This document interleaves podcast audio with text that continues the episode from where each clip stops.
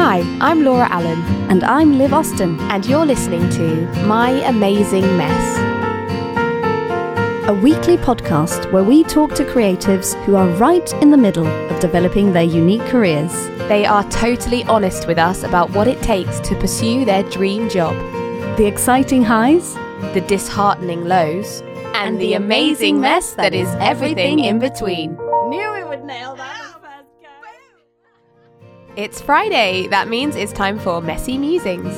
We don't have all the answers, but we ask the questions anyway. Laura Allen. Liv Austin. In this session, we are talking about something quite interesting. The two main themes are competition and the dreaded comparison. What do those two words say to you, Liv? What do they spark in you? Oh god, so many thoughts. So much wasted time, man. Just think, man. So much wasted time, man. Just thinking about what other people are getting, what other people are better at than me, what other people are doing differently that I should be doing. And I've I've spent a lot of time thinking about that and I don't know how exactly or when that changed, but I think uh, I mean, it's, it's not like I'm completely rid of it, but I think I just don't approach acting work thinking about competition now. Of course, there is competition. When 10 people go up for the same part, yes, there is naturally there some competition, but I just think of it in a completely different way now.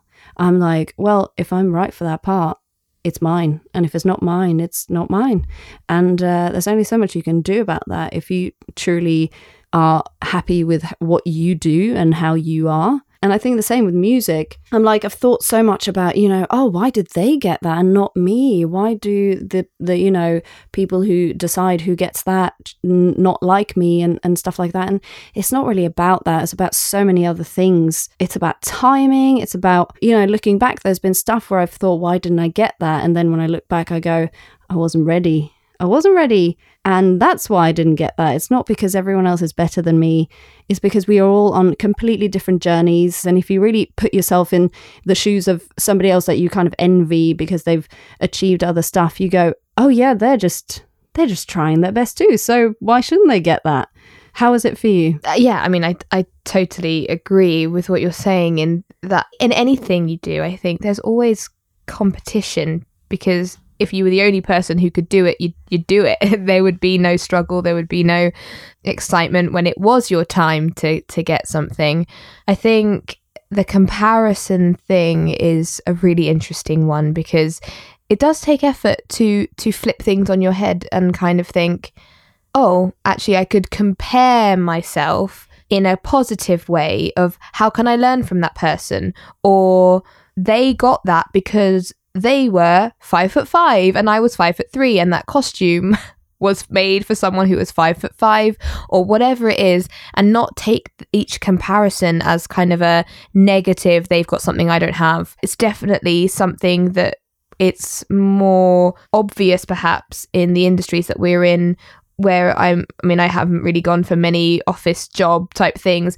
I don't know how often you're sitting in the room with all the other candidates going up for it. Maybe you maybe you are, but I know within in an acting world, you go up for a job and you're sitting surrounded by everybody else that looks like you or sometimes doesn't and then you think, now I'm comparing myself to the tall blonde girl. Do they want the tall blonde girls? Do they want me? You know, what's what do they want? I think it's been a again a learning curve and like we were just saying we don't have all the answers yet the great thing about what we're talking about right now is that we're right in the middle of it and kind of hopefully hitting this these talks at a time where we're navigating how we feel right now and hopefully breaking down some walls and and working it all out but i definitely think that that if you're going to continuously compare yourself and get knocked down forget the people that could give you the jobs, but just by the people that are getting the jobs around you, then you're never going to succeed in the way you truly could because instead of celebrating everybody else, you're going to be too busy, you know, knocking yourself back from unnecessary comparisons. Yeah, and I think one thing that can in a sort of paradoxical way help it is to recognize that yes there is competition and there is loads of room to compare. You know you can always compare yourself with somebody else who does the same thing you know as for me as a singer a very obvious one especially kind of highlighted by very unhelpful in my opinion uh, talent shows and stuff where it's all about like who's the best singer? We're going to have a sing off and it's like oh well yeah one's going to be the better singer probably in most people's opinion so what does that mean that you shouldn't sing like there are tons of people who are better singers than me and uh, you know there have been times where that's kind of frightened me quite a lot and i'm like well, that's not really my selling point. I'm not like, Liv the singer with the big voice. I don't really care. Like, I've got other stuff, you know?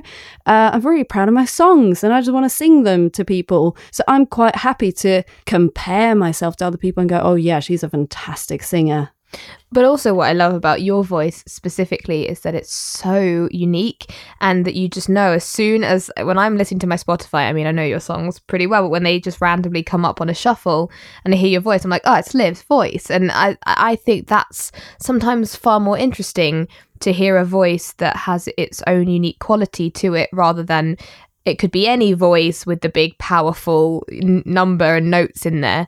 I think as well with competition it's kind of it's a weird one in a creative industry because when you're doing something like if you think about the olympic games for instance you have a set goal who can run to this point the fastest? And that is in my mind a competition. It's kind of going okay fine they beat their their time they won the race. And i think in creative industries it's slightly different and it's a different type of competition because it's not an obvious it's yeah it's not obvious what the prize is or or who should win it. It's, kind of so many different factors. Yeah, and maybe that's why it's so hard for us sometimes because nobody actually tells you at the end you were the best. You know, nobody's ever going to tell you you were the best because you just did the job. And so we never really get that satisfaction of of winning something because you don't. And so that in a way that's kind of hard that we we can't really have the answer to who was best and you kind of need to find some some comfort in that maybe. As well i was once uh, auditioned for a, a, play that was going on in london and um, the character was meant to be quite a young character. And while my face is young the rest of my body doesn't necessarily scream teenage girl anymore. I'm definitely more of a woman these days. But you know it depends what they want. But i auditioned for this play and the feedback that i got from it was that it went really, really well, and I was one of the best people in the room that day. But they weren't seeing me again because my figure wasn't the right figure for the part. And it's crushing when you think, so I'm competing not necessarily against the talent, but I am competing against whose body fits the right role. And I think the more you can realize that you're up against a lot of factors that are nothing personal and it's all a puzzle piece, it makes the competition almost more enjoyable and it makes the comparison more fulfilling and able to learn from the other people when you're comparing yourself to what other people can do.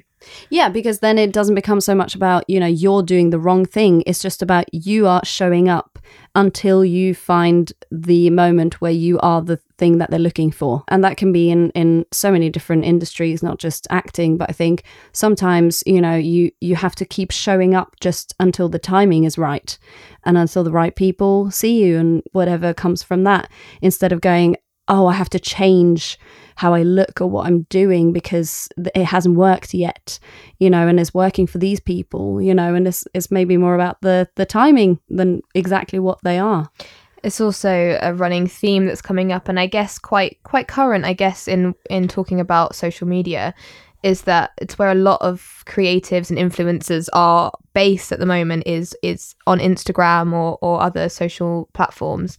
You never get to the bottom of a scrolling feed. You can you can scroll that thumb as long as you want, but you're never going to get to the bottom. So rather than spending your days comparing and contrasting what other people are achieving over what you're achieving, follow the people that inspire you, follow the people that you want to click on what they're doing right now so that you can be inspired to get up that morning and do the best thing you can that morning or go for that run or go out for that pizza with your friends or whatever it is that you want to be doing that day. Let social media inspire you and educate you rather than peer pressure you or make you feel unworthy of who you are and what you look like and what you're doing right that moment. Such a great point. If you are constantly looking at stuff that makes you feel down or anxious and check in with that feeling. Like, how am I feeling right now? Because I get that sometimes. I suddenly get a pang of like anxiety and I go, what was I just looking at that made me feel anxious? And I kind of go back and I go, oh, yeah, that was it. I saw somebody who's like doing something that I couldn't possibly do or have this of money that I couldn't possibly have. Just take yourself away from that. There's so much stuff out there in the world, on the internet, everywhere that can inspire you, and you choose where you look. You don't owe anybody to look at their stuff if it makes you anxious and stressed out and you're just comparing yourself to them. You choose what you look at. Yeah, I think it, it can be helpful to realize there's a lot of people out there who've got a lot to offer. And I've seen some great stuff on social media that makes me feel good and excited and makes me want to go to an event that they're introducing or or a gig or a show or whatever it is rather than me as lovely as it is to find out what they're doing in Hollywood doesn't always help me to realistically know what to do for the next step. So I, that would be my advice to anyone who would want it. Yes. I think that's with the answer to everything